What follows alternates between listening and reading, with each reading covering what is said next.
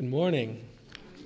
you know, you don't know it until you step up here. There's a large sign. Oh, can you guys hear me? Yeah, on that. I'm just going to turn that. There's a large sign here that says, Introduce yourself. I'm going to do that. Uh, my name is Alex De La Ola, um, or just Alex. Don't get caught up on the last name. I know it's hard. Um, and it's interesting. I've been going here for five years. I'm an elder here at the University Seventh Adventist Church.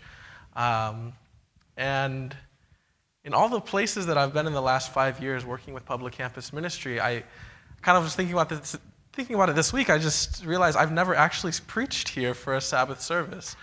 I've done Crave, I've done you know the Vespers, I've done um, things at other churches, I've preached at other churches, I've in in uh, in and around this area and in Michigan, and I've just never preached here at home. So this is um, it's good because I tend to get nervous in those other places, but here I feel like I'm talking to my friends. I know I'm talking to my friends, my family, my church family. Um, and, and to those of you that I, I don't know that are not familiar faces to me, welcome to the University Church. Um, we're very glad to have you. How many of you guys had a really great week? Yeah, if you had a really great week, raise your hand. How many of you guys had a not so great week? Could have been better. You know, be honest. You know, we're here. We're, it's the Lord's day. We can, we can, we can reflect on our week and um, we can thank the Lord for the blessings and ask Him to help us where, uh, where we need blessings. Um, this week for me was pretty, pretty hectic. Um, I just started a new job at uh, MSU Federal Credit Union, an intern there. Um, and as I'm there, I, am working with a lot of different people, a lot of interesting people. Um, and I had some issues with my classes. But the Lord is good.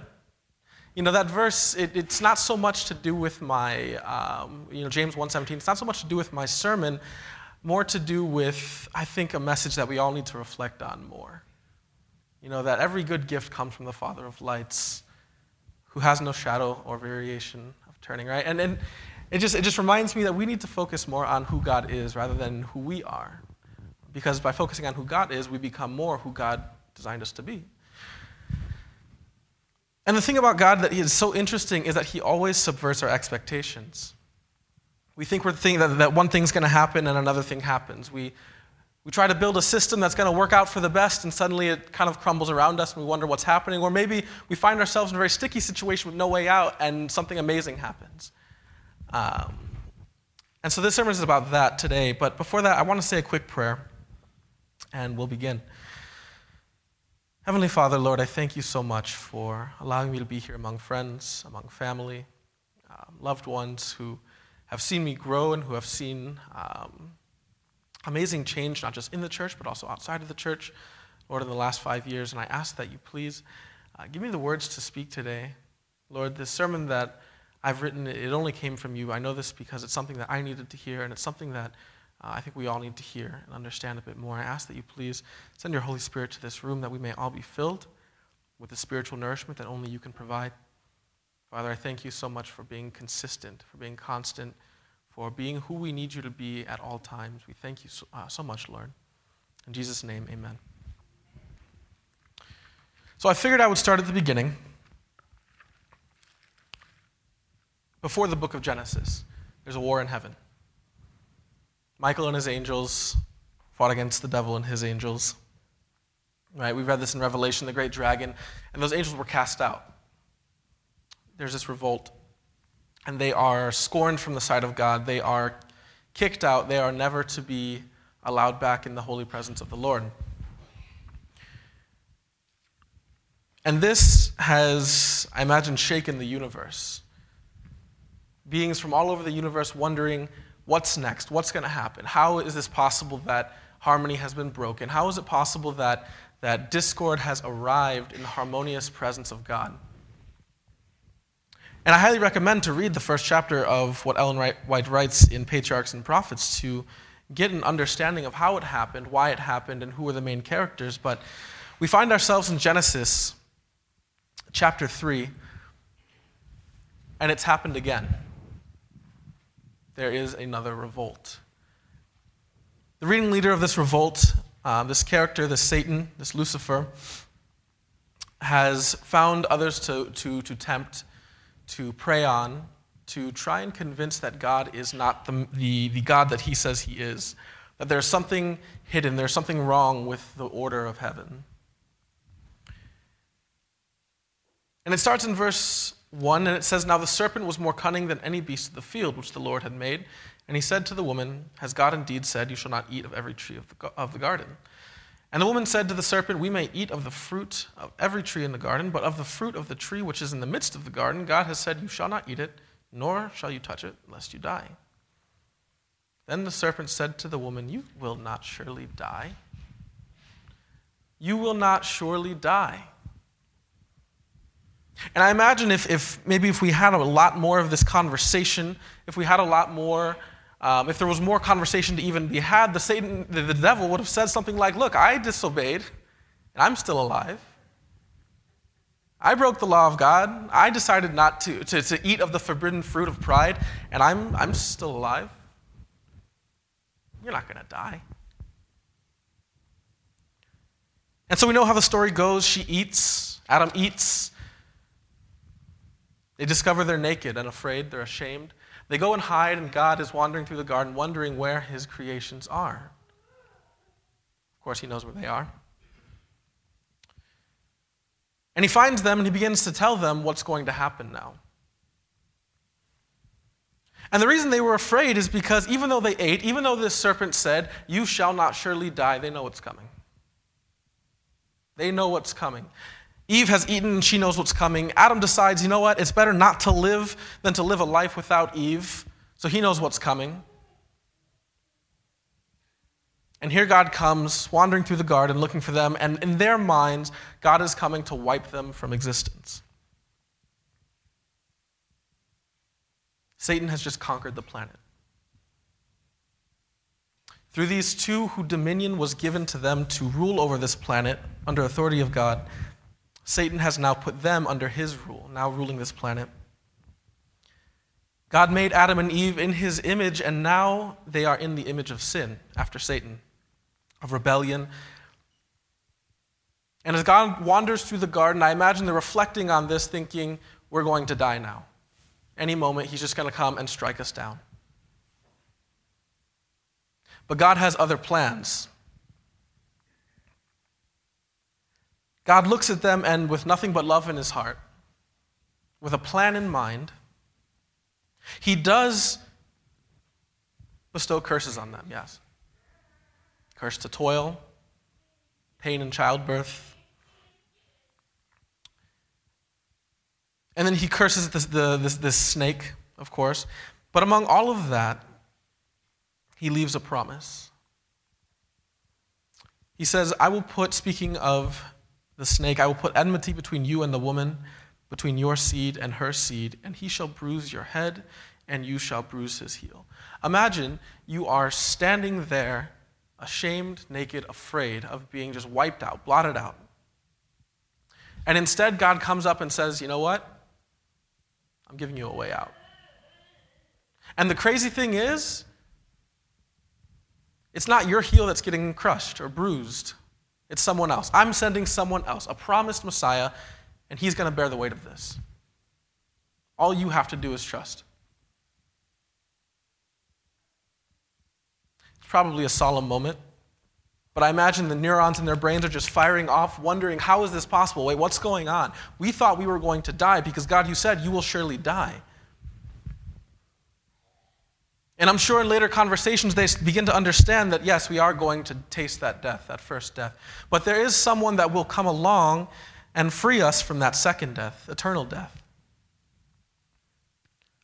And so, in their minds, as death is encroaching upon them, as they are slowly realizing that they are dying, in the place of what would have been an eternal death, God places the promise of life. Amen? And that's something that's true for every single one of us. Moving through the Old Testament,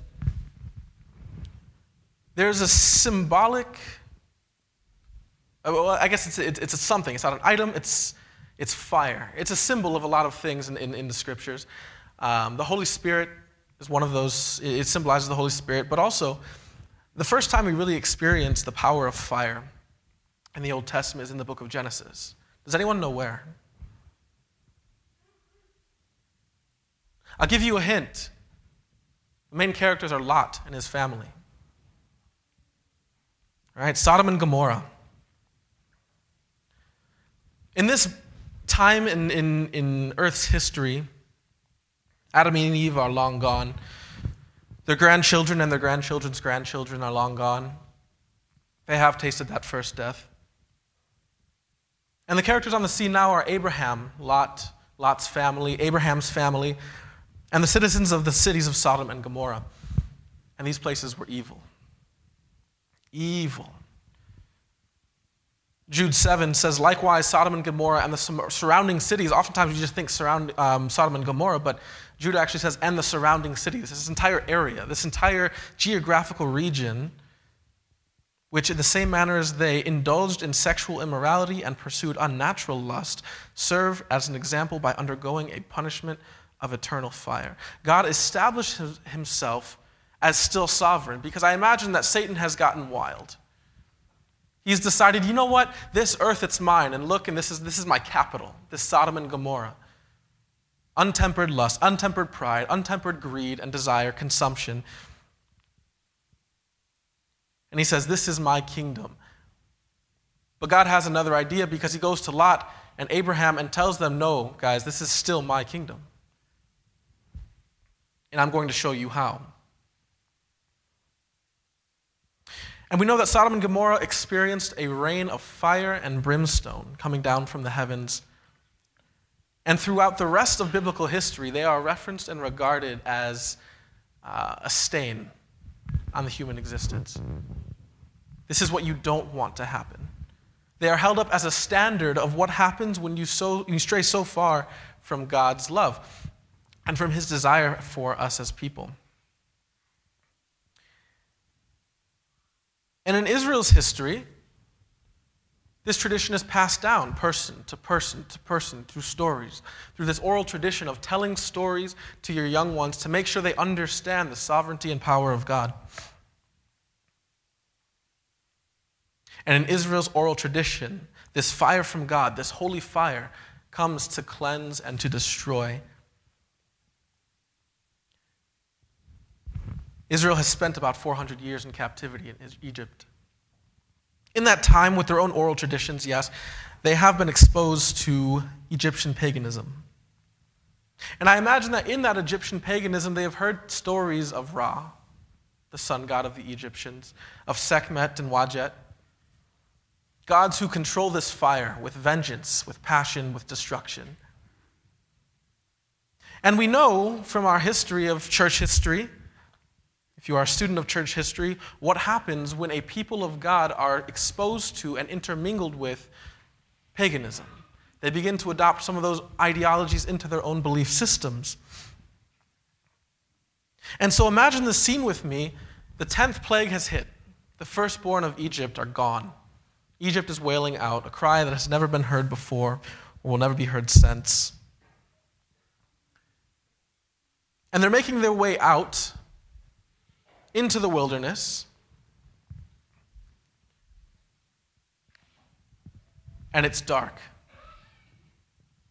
You know, we don't have the light, they don't have the light pollution that we have today. It's, it's pitch black. They're walking, maybe putting one foot in front of the other, trying to make sure that they're not stepping on anybody else. Hundreds of thousands, if not millions, of people making their way towards what they were told would be the promised land by Moses, who represents, who represents the one true God that they've only heard stories about, passed down from age to age, from generation to generation. And suddenly they see a light. The whole group of them, they see a light coming down from the heavens. And I imagine they're confused at first, but as they get closer, as they feel the heat, they realize what it is. Here comes the fire. A massive pillar of fire snaking down in the heaven when all they've heard through their oral traditions is of Sodom and Gomorrah's destruction through holy fire. All they've heard for the last 400 years from the Egyptians is of vengeful fire from the angry pagan gods. And here it is streaming towards them. And I imagine it hits the ground. I know me, I'd probably be terrified. I know all of us would probably be terrified if that were to happen. But with their history in their head and the, and the pagan rituals that they've heard of in the past, I imagine these people are struck stone still. And you know what the crazy thing about it is? Nothing happens. No one's hurt. No one is destroyed. No one is injured. No one is overly hot. I imagine you probably wouldn't want to stand too close to that fire, but this pillar of fire that God sent down was not a cleansing, holy, destructive fire like they've heard about in the past. This holy fire was there to guide them. God looked at his people stumbling around in the dark and said, You need light. I'm going to guide you. And I imagine Moses is telling them, This is the power of our God. He's going to lead you in the darkness. When you can't find your way, look towards the pillar of fire, because that's where God is. And in the daytime, when the pillar of fire is replaced by a cloud, when cloudiness, fogginess typically represents confusion, disarray, discord, not knowing where you are, instead, God uses this symbol of the cloud to represent a pillar of his sovereignty. Here I am, look at me, I'll guide you. In the Old Testament, God has a history of changing what was typically thought to be one thing into a symbol of something else entirely. You've sinned, sin typically means death. But God says, no, you know what? Sin can also mean, it can mean grace is coming. God says, you know, fire. What does fire usually mean? Burning, destruction, it's hot. But it could also mean a light in the darkness. And as history goes on, as time moves forward, he does this over and over and over again.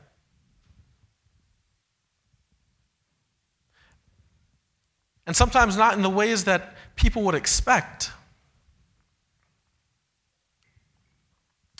In the New Testament, it's not only the way that God interacts with humanity that subverts the Jewish expectations, the world's expectations, but it's also in the way that he became humanity. In this time, for those who studied their scripture in the first century AD, who knew their history, they were students of God's word, to them it was no surprise that Babylon had, fought, had, had, first of all, taken the Jews captive.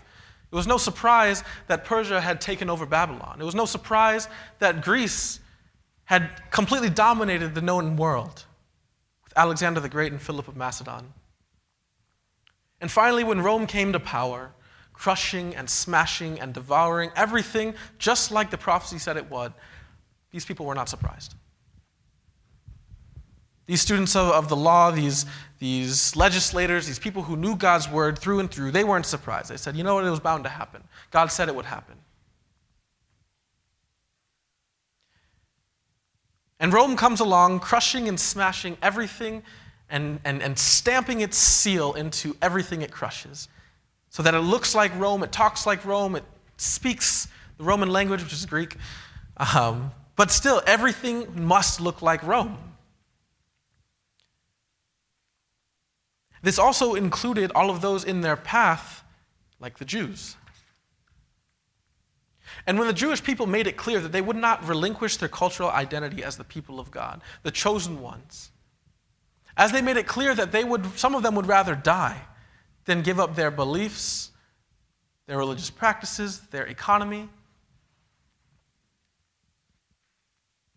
Rome had to figure something out quick, and so what did they do? First of all, they took the rebel, uh, the, those rebels, the revolters, and they made an example out of them. Second, they tightened the leash around them financially. Insane, oppressive taxation going to the emperor.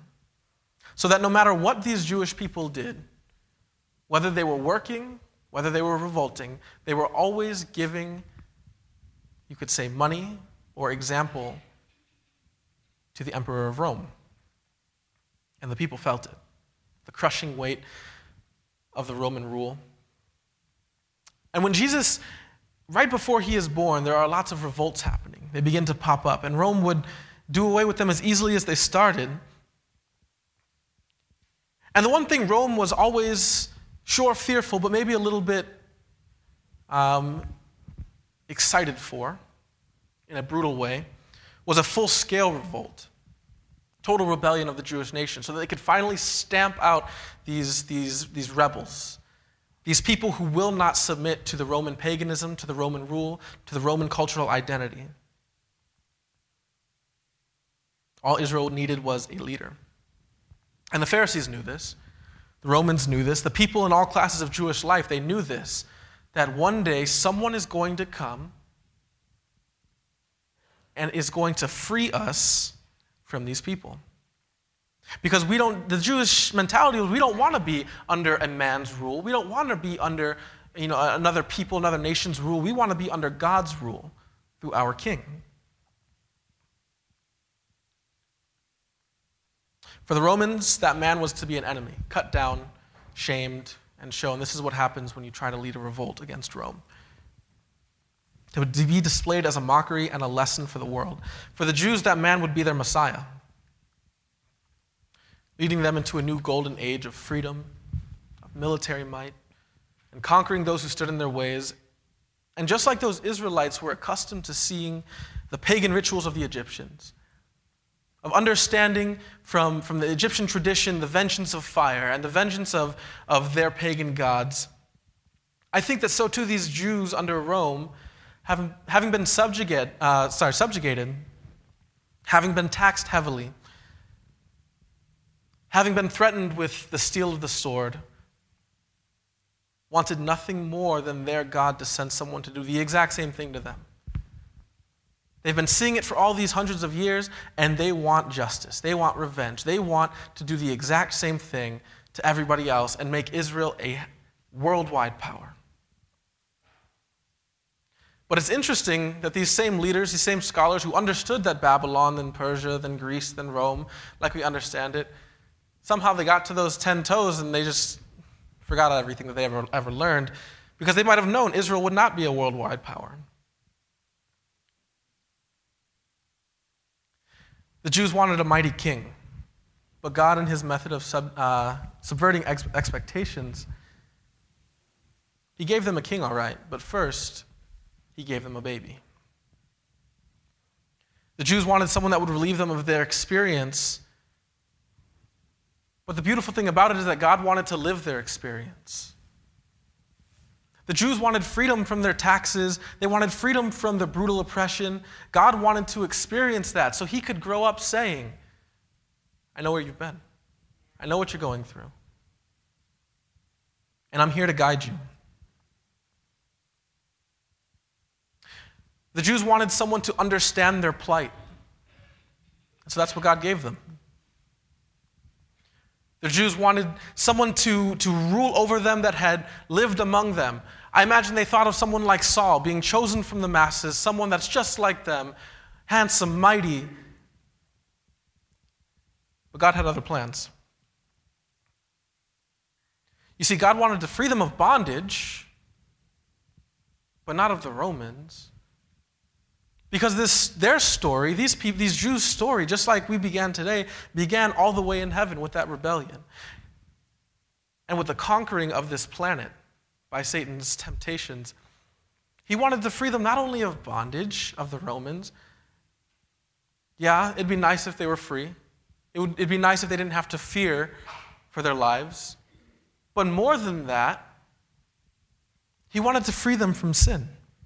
He wanted to free them from the oppressive tactics of Satan in his kingdom. He wanted these people to spread and to conquer, these Israelites, but not the way that the Romans had spread and conquered. He wanted these Israelites to spread and conquer with the love of Christ. He wanted them to spread the good news and use the Holy Spirit as the Holy Spirit was given to them to conquer hearts for the Lord not in matters of politics and war, but in matters of heart and salvation. Jesus wanted to exert his reign over a wayward kingdom, but that kingdom wasn't Rome.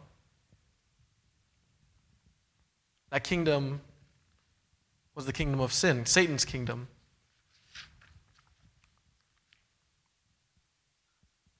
And so you have this Israelite Jewish idea of who God should be, what his character is, and who he's going to send.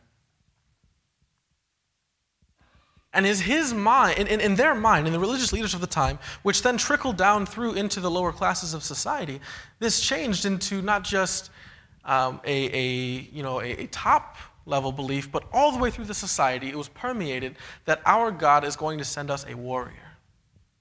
He's going to send someone to fight for us, to deliver us from this.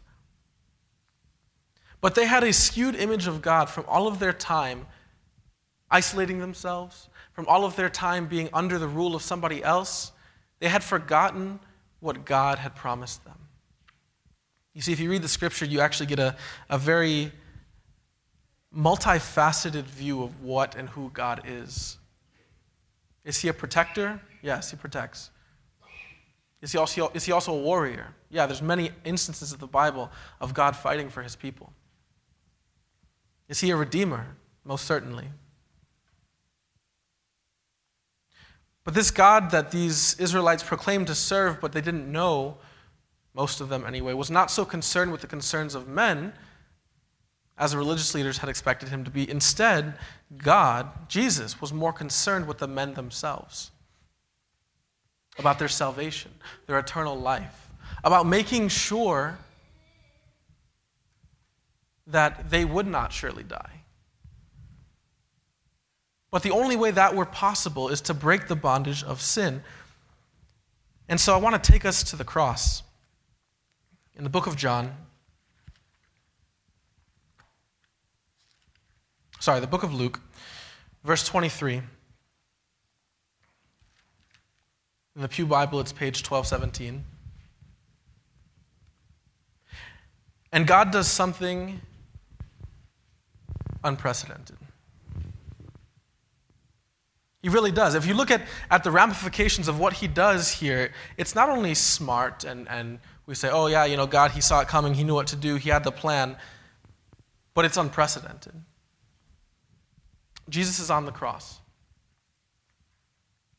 The disciples, chiefly Judas, you know, Judas didn't just want to betray Jesus. No, he wanted to see Jesus lift himself up higher.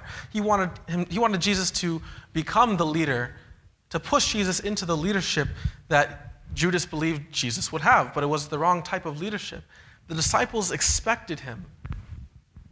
When taken captive by the Romans, by the chief priests, by the Pharisees and Sadducees, they fully expected him to just, I, don't know, explode into like glory and might and power and I am Jesus, I am God, this ends now, right? But that's not what happened. God arrives as a baby, he grows up as a carpenter, he, he ends up in chains. What, are you going to expect a carpenter to fight back? He's not a warrior. I mean, he is, he's God, he's a warrior God, but, but this man, this Jesus, is not a warrior. He's not an insurgent, he's not a revolutionary. Not in the way they're thinking. Because they don't see the finer points of what God is doing here. They don't see the grand design. C.S. Lewis uses the word the grand tapestry. They don't see the inner weavings and outer weavings. They don't see the entire thing. They don't see the whole plan. They expect him every step of the way from being beaten by the chief priests and the scribes and the Pharisees, by being whipped by the Romans, scourged, and make, made fun of, mocked. They keep on playing this game of, okay, now. Okay, now. Okay, Jesus, now. And they finally see him up there on the cross and they say, Oh, I get it. I get it. At his most vulnerable. Okay, now.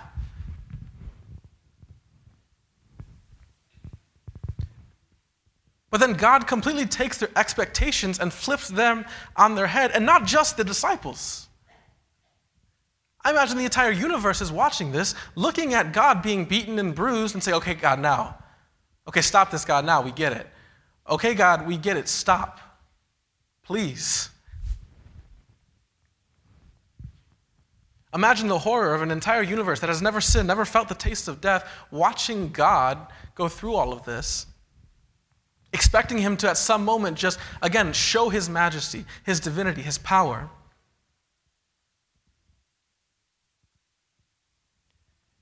And then something happens. Like I said, God does the unprecedented. He does the unexpected. He blows all their minds, and everything comes to a screeching halt when Jesus cries out in verse 46 of Luke chapter 23 Father, into your hands I commit my spirit. Having said this, he breathed his last. God did the unexpected. Everyone expected God to just step up and say, okay, enough is enough, this ends now. But God turns their expectations on their head and does something nobody ever expected him to do. He dies. The entire universe just watched God die. The disciples watched this person that they believed to be God. Maybe they had some doubts. But they believed this is God, this is the, this is the Savior, this is the Messiah, and he just died?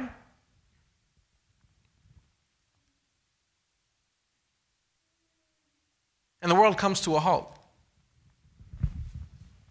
The sun just stops shining. The birds, the insect, they just, they're just quiet. I imagine the high priest got quite a shock when he saw that temple veil ripping in two, and everything is just quiet. All of creation is just stunned. What just happened? Did God just die? Yeah, he did.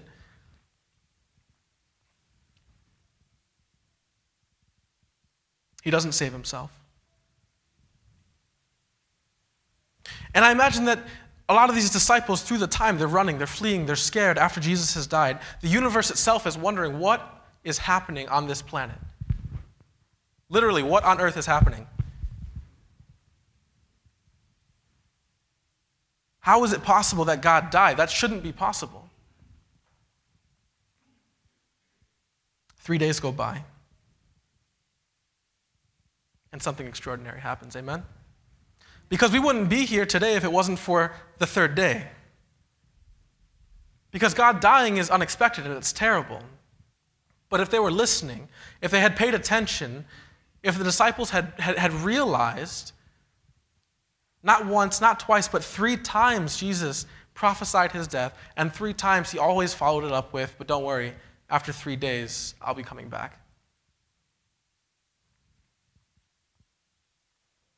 He's resurrected. And looking back, it's interesting because Satan has told these Adam and Eve, these people, you shall not surely die. Essentially, you'll live forever. If you read Ellen White, um, she says that you know Satan had really believed that he would essentially tempt them to sin, and then make them eat from the tree of life, and then they would be immortal. They would be like him for eternity, in his image. That's all he wanted. Obviously, it didn't happen, but but Satan's goal was not to necessarily kill Adam and Eve physically rather to destroy them spiritually, to let them die spiritually, but keep them alive for all of eternity as they watched the world crumble around them. And that, that was his whole goal. That's in Patriarchs and Prophets, chapter 1, I believe. But God does something so interesting here when he dies and is resurrected.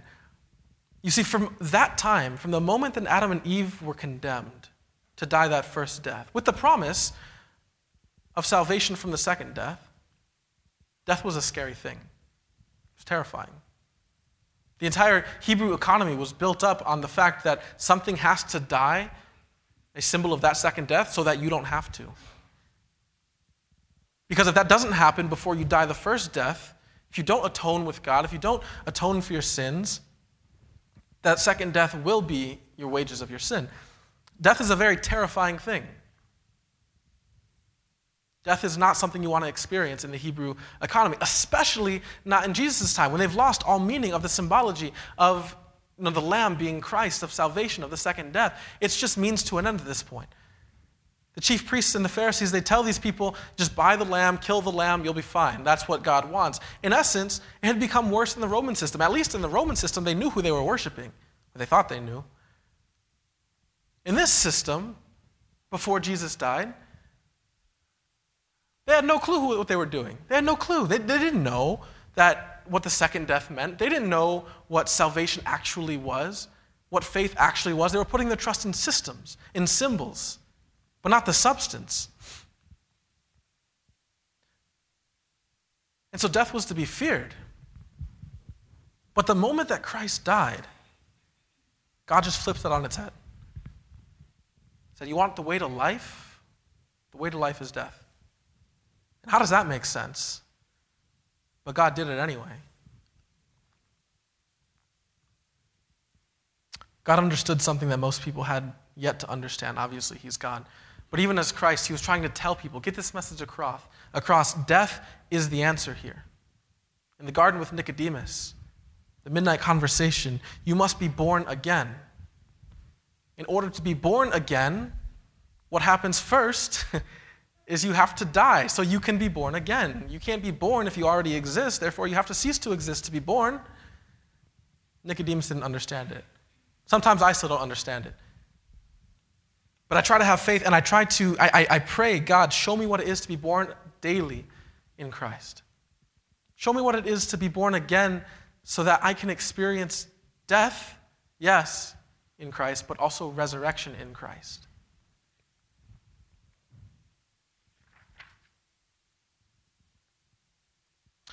As Rome progressed, they realized that the king of the Jews had come and he'd gone. But he'd left his mark. And it was too little too late because by that point, you had a system of believers who didn't fear death. That was Rome's whole thing. If you don't do X, we're going to kill you. If you don't do Y, we're going to kill you. And your families and everything. But these believers, they didn't care. Kill us. We love God. Our God saved us from death. Kill us. We don't care. Not apathy in a holy, in, in, an unholy way, but they didn't fear death. There was no fear. How could you fear something that didn't hurt you? It's like the burning bush. You stick your hand into the fire and it doesn't burn. God had removed the sting from death. There was no more pain from death. And even now, as we experience death, it is a harsh reality that people die. And it's sad and it's terrifying, I think, on some level. But as Seventh day Adventist Christians, we have a message that tells you you don't have to be afraid. We know it's scary. Read Ellen White. Jesus was scared. He was on the cross. Maybe for a bit different reasons. He couldn't see past the portals of the grave. But he was scared too. But you keep moving forward. You keep trusting in God, and that true love will erase all the fear that we feel of death. And that's what these followers were going through. The early church, you know, I always think of the matchup the early church versus Nero the emperor. Who wins? And you would think this emperor, who's massive in power, in brutality. I mean, the Roman Colosseum was built just so that he could have a place to watch Christians, Christians die and laugh about it. Terrible, terrible place. And yet, for every Christian he killed, three, four more sprung up in their place. I mean, the Roman executors themselves. I heard a story. There was a woman, a Christian woman, who was about to be sentenced to death by beheading. And the whole time she just smiled at her executioner. And it freaks him out. This executioner is, is, is, is, he's shaking. He doesn't know what to do, and she reaches out and just steadies his hands. Just don't be afraid. I'm not. Do your job. Imagine that. Of casually looking in the face of your executor and telling him it's all right. He needs to do his job. Because the thing that Christians, real Christians, understand is there's more where we came from. Why? Because the fountain never runs dry.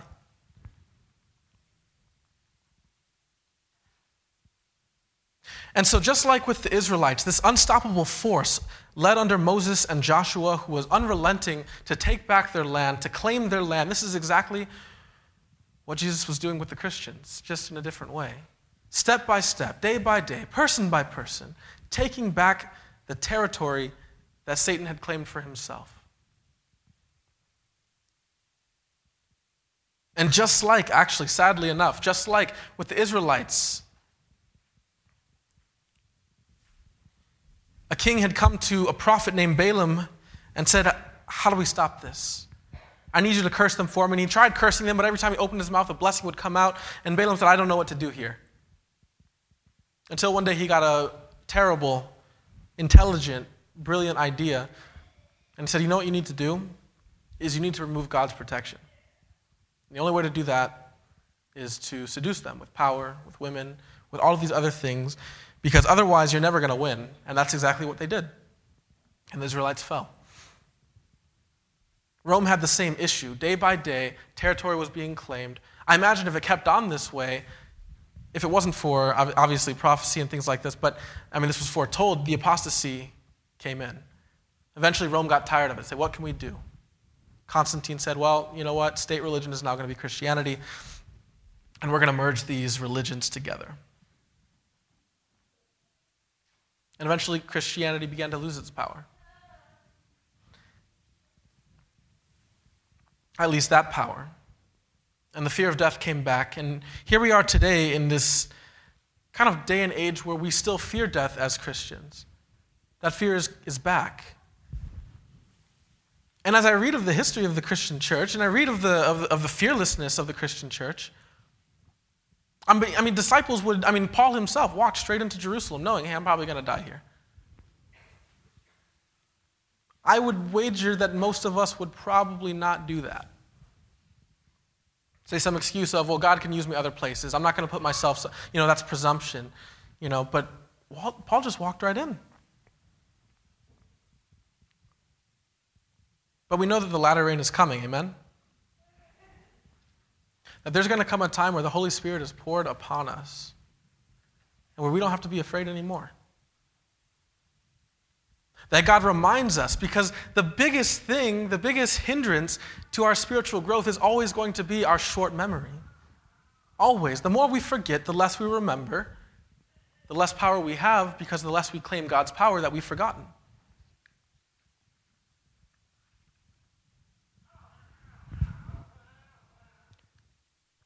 But I tell you this, church, God is always subverting our expectations in the smallest ways, in the biggest ways, and somewhere in between. And the most beautiful thing is that He wants to teach us to do the same thing. He wants to teach us, one, that He's going to overcome the mountains and obstacles in our life. Two, not to trust in the things of the world because they'll always disappoint. But three, that we need to be the surprise in other people's lives. I started work at MSU Federal Credit Union this week.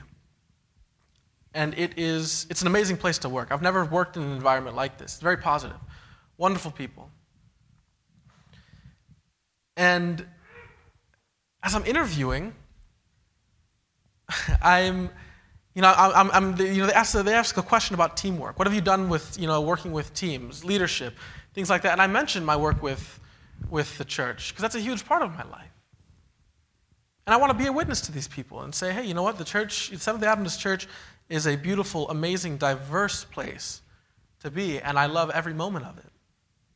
And so I mentioned my time at summer camp. I mentioned my time in public campus ministry.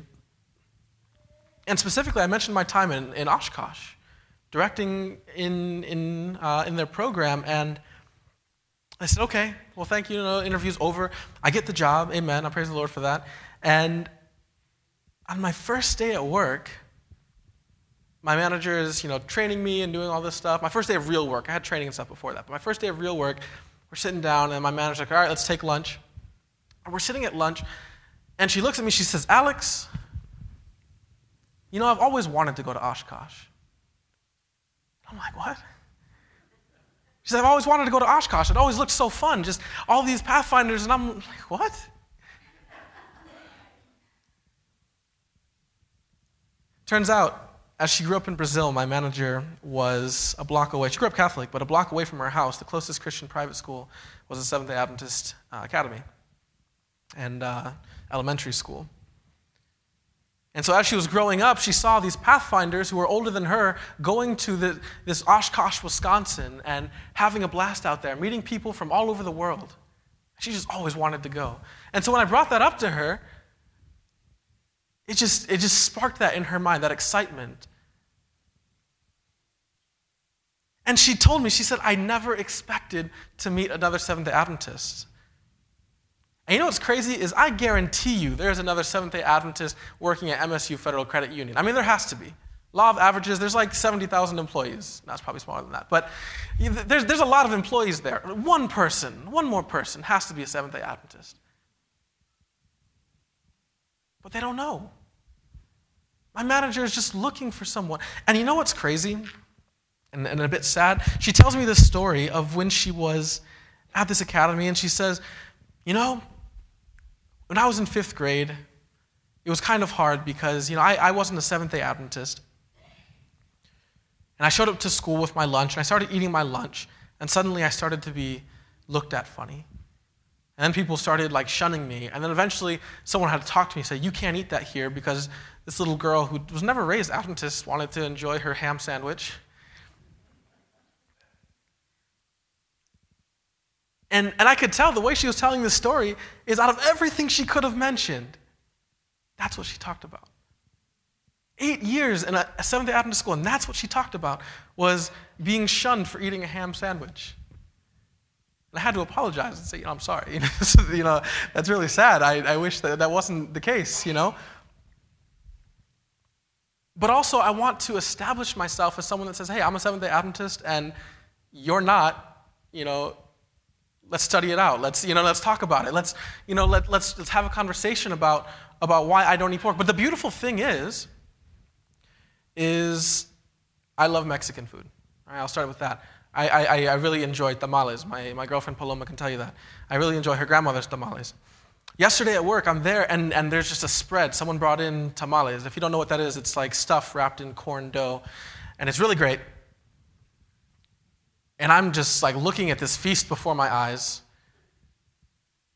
And I go to reach out for that for one, and just to see what it is, because you know you don't you never know what's lurking inside these tamales. I'll tell you that. you get a surprise that you didn't like.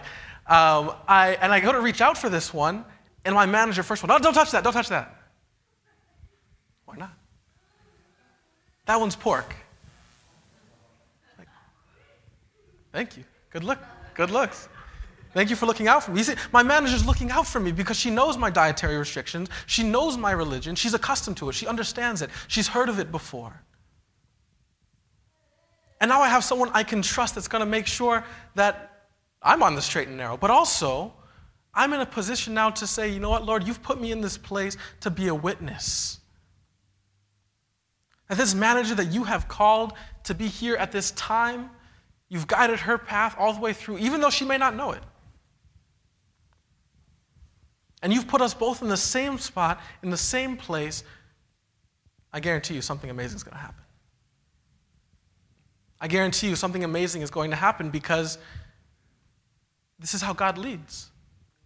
He subverts your expectations. He tells you, oh, you just, I'm, yeah, I just blessed you with a job. But instead, He's blessed me with a ministry, a place where I can work and I can labor and I can talk and I can enjoy being a Seventh day Adventist. And someone, one of my higher ups, knows what that is and is fond of it.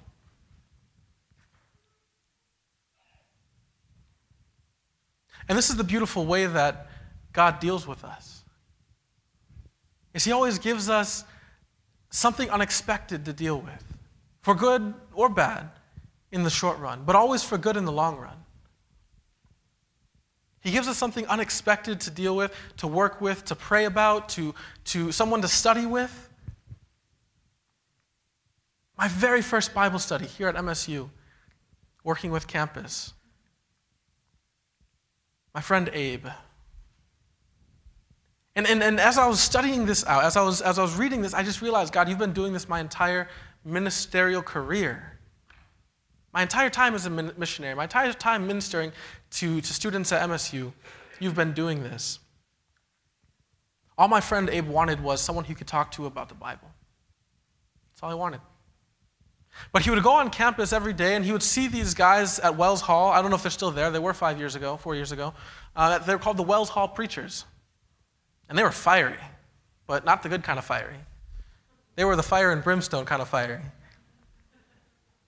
You know, if you don't believe this, you're going to burn forever. And he would talk to, he would talk to students that they would, they would just assume were, were, were, were Muslim and tell them things like, oh, your prophet, he's burning right now too, and you're going to burn. Just terrible things. All Abe wanted was someone that didn't look like that, but could tell them the truth about who is this Jesus guy. And one day we met through a series of pretty strange uh, happenings. We met, and the first thing he mentioned was the Wells Hall preachers. And he asked, is, is, Are Christians really like that? I said, I, I, I can't speak for all of Christians, but I, I don't like that. Like, personally, I don't like that, what they're saying. And he says, Yeah, but you're like all the other Christians, right? And I'm like, What do you mean? He's like, He's like, You drink? And I'm like, No, I don't. I don't drink. The Lord's delivered me from that. Amen? I mean, I, I don't drink. And he says, Well, yeah, yeah, yeah, but you probably like smoke and do other. I'm like, No, I don't. Why? My body's a temple. I don't want to do those things.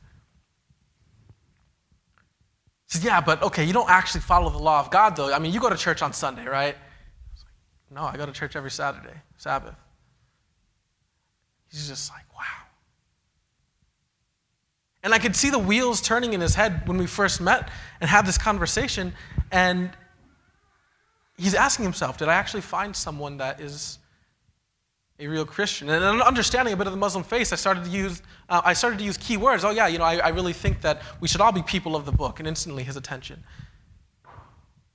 That's a very common phrase in the Islamic faith. To know the book, to study the book. The book is the Word of God, the Scriptures. And it came down to my friend Abe really trusting that Jesus is a lot more than a lot of Muslims would say he is. And I praise the Lord for that, that God will use us to subvert other people's expectations, not just subvert our own. There are people out there that are searching for a Christian to talk to. I was speaking to my friend, and um, he's, a, he's a, a, common speaker in, in Adventist circles, Anil Kanda. And you know, his story is, is, is very similar to my friend's. He would wander the halls of his, his university looking for someone to teach him about God. And he would always say that. I, I, was just looking for someone to teach me about Jesus, about God. I, would, I literally had this thought in my, in my head and, and would think, God, if you're, real, if you're real, if you're there, just send me someone to talk to me about it. People are like that. They're out there. Could be in the cubicle right next to you, on the bus across the aisle from you. And as Seventh day Adventists, and, and not just as Seventh day Adventists, as humans with questions, with doubts, they could be sitting in the pew seat right next to us right now. I wish someone would just pray with me, talk to me about God, lift me up, encourage me.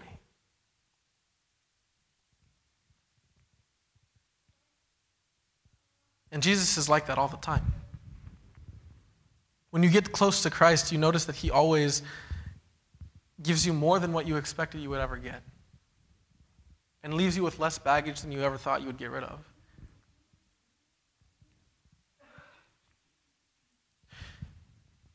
To close, in the book of Hebrews,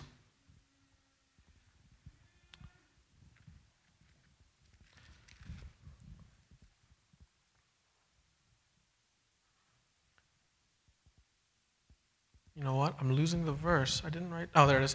Chapter 13 and verse 8. Paul says it very succinctly. He says it in a way that is easy for everyone to understand, that is easy for everyone to, to get. And I want this to be the lesson of today. That in all the subversion of expectations, in all the, you know, the, oh, we thought this, but then that, you know, and, and they were thinking this, but then that when I talked to them, you know, for every time that something shifts or is confusing or there's doubt or there's victory and there's success, whatever happens in our lives, let this be the constant theme of your heart. Jesus Christ is the same yesterday, today, and forever. No matter what happens. No matter if, if, if, your journey takes you to persecution and martyrdom, takes you to success and, and preaching to, like Paul, the kings of the age, whether it takes you to a living alone or living with a giant family, it does not matter. Jesus Christ is the same yesterday, today, and forever. Let's pray. Heavenly Father, Lord, we thank you so much for your consistency. Lord, for giving us something to believe in that will never change, and that something is your Son, Jesus Christ, and the message that he gave to the world that he will always be the same in love, in kindness, in patience. And Lord, I ask that you please send us out to be that for other people. Lord, people today, they hear the word Christian, and there's a lot of negative connotations. When they hear the word Christian, it, it's synonymous with, with shame, with judgment, with persecution. But Lord, I ask that when you send us out, that you help us to subvert their expectations, to flip the script on them as you flipped it on us, Lord. Help us to show them, Lord, that true Christianity is love because we follow a God who is love. Father, I ask that you please let the Sabbath day be one of blessing, not just for us, but those that we'll be ministering to at the nursing home. Lord, I ask that you please give us uh, strength to minister, give us words of encouragement, not just for those that we minister to outside of here, but Lord, even our members here in the church. Let us be kind and loving to one another. Father, we thank you for a Sabbath day where we can hear your word and do it. We thank you in Jesus' name. Amen.